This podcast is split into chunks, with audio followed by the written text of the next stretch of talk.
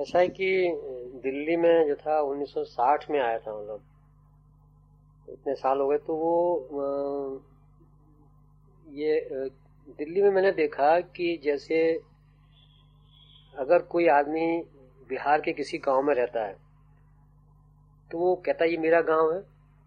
या आगरा में रहता है, या जयपुर में रहता है, कहीं भी रहता है, या पहाड़ पे कहीं, अल्मोड़ा में रहता है। वो कहता है, मैं अल्मोड़ा का रहने वाला हूँ, मैं अपना और उसके बारे में गर्व से बताएगा, ये करेगा। कि मैं मद्रास का रहने वाला हूँ या मैं बम्बई का रहने वाला हूँ। दिल्ली में मैंने विचित्र बात देखी कि हर आदमी ये कहता है, जी, मैं तो घर तो मैं तो जयपुर का हूँ और जैसे ही मैं रिटायर होऊँगा अपने जयपुर चला जाऊँगा। मैं तो जी पहाड़ का रहने वाला हूँ है ना, मैं तो रिटायर होते ही और वो लगातार दिल्ली की बुराई करता है, यहाँ प्रेम नहीं है, यहाँ फलाना नहीं है, यहाँ संस्कृति नहीं है। हमारे गाँव में तो ऐसा है, हमारे बिहार तो ऐसा है, हमारे मध्य प्रदेश में इतने जंगल ही है।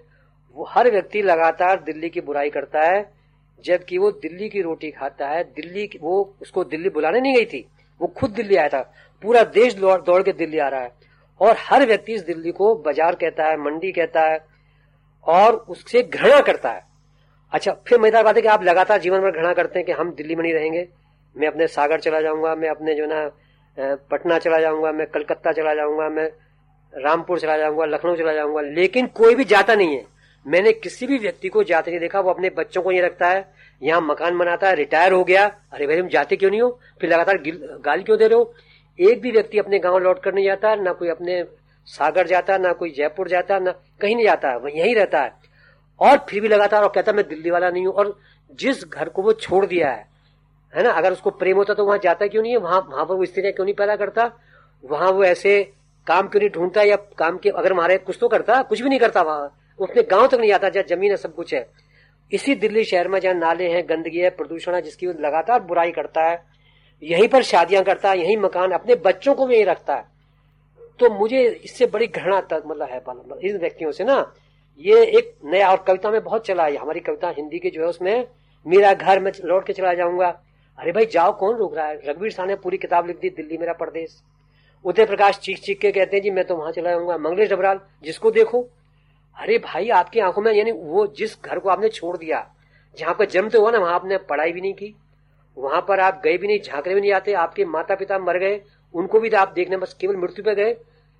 तो और आपका इलाज आप माता पिता का यहाँ कराया, बच्चों को सब कुछ यहाँ किया, और उससे इतनी घृणा ये सब बनावटी मुझे लगता है कृत्रिम। इसलिए मेरी पीढ़ी में अकेला मैं हूँ जो दिल्ली से प्यार करता है। इस बात से मुझे, मेरी पीढ़ी के सारे लोग मुझसे घृणा, नफरत करते हैं। उदय प्रकाश नाराज़ हो गए ना इस बात पे। अरे भाई, आपको अपना गाँव प्यारा है सीतापुर। तो मैं मैं दिल्ली से प्यार क्यों नहीं करूँ? मतलब मैं आपसे पूछ के करूँ प्यार? अगर मान लीजिए तो दिल्ली है, मान लीजिए मैं आप कैलाश के लिए दीवाने हमारे तमाम जो दक्षिण पंथी है, मानसरोवर के लिए दीवाने हैं। और जो ना, जैसे हमारे बाहर से जो लोग आए जैसे ईसाई है, उसको तमाम वो इसराइल के बारे में सोचता रहता है, यरूशलेम के बारे में, है ना, जैसे मुसलमान है वो सऊदी अरब के बारे में, मक्का मदीना के बारे में। तो मैं दिल्ली से प्रेम क्यों नहीं कर सकता जिसमें रहता हूँ? यानी आप मुझे इसलिए घृणा करते हैं कि मैं अपने जिस शहर को छोड़कर आया, उसके, उससे मैं प्रेम नहीं कर रहा, दिल्ली से कर रहा हूँ।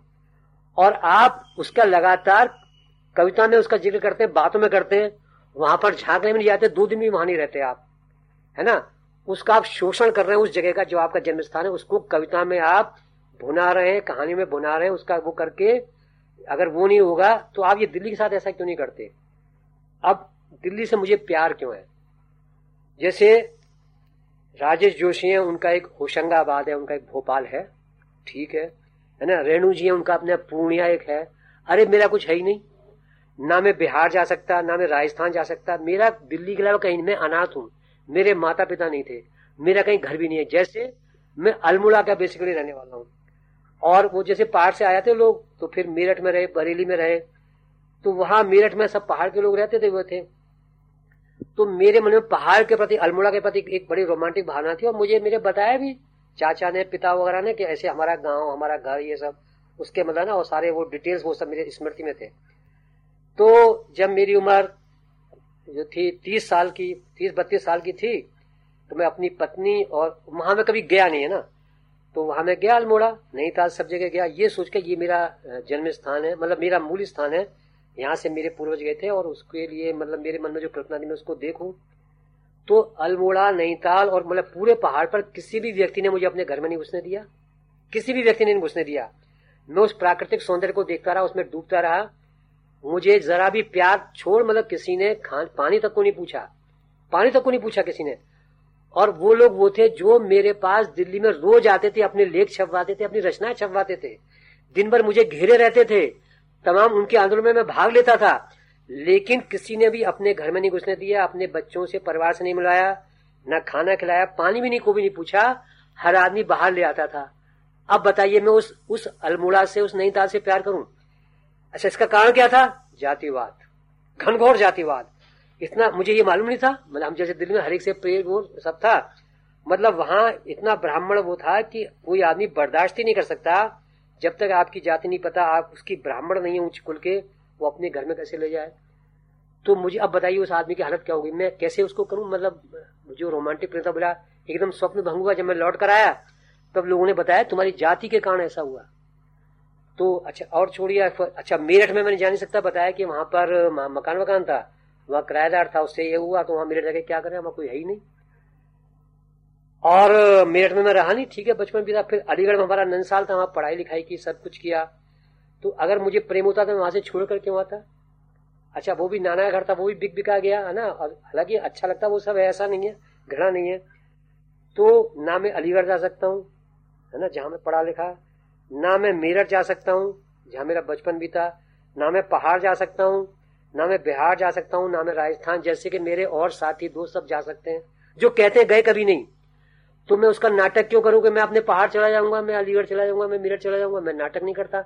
मैं उसी दिल्ली से प्यार करता हूँ जिसमें मैं रहता हूँ। इसलिए अनेक कविताएँ जो हैं, वो दिल्ली के बारे में है, दिल्ली से प्यार करने के बारे में।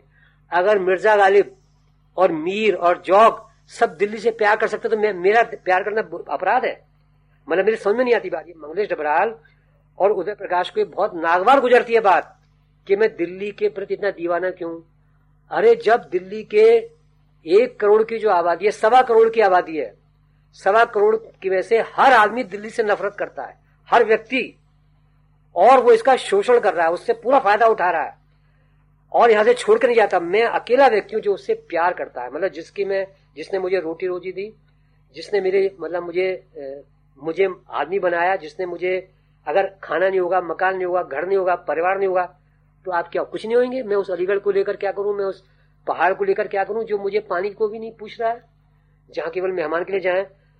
तो मैं अलीगढ़, वो दिल्ली से जो मैं प्यार करता हूँ, वो मैं प्रेमिका से भी अधिक, पत्नी से भी अधिक, बच्चों से अधिक मुझे प्यारी लगती मतलब इसकी सारी गंदगी, इसकी सारी बुराइयाँ, इसके सारे प्रदूषण, इसकी सारी महँगाई, सब कुछ मुझे बहुत प्यारा लगता है। मैं इसके बिना रह नहीं सकता हूँ।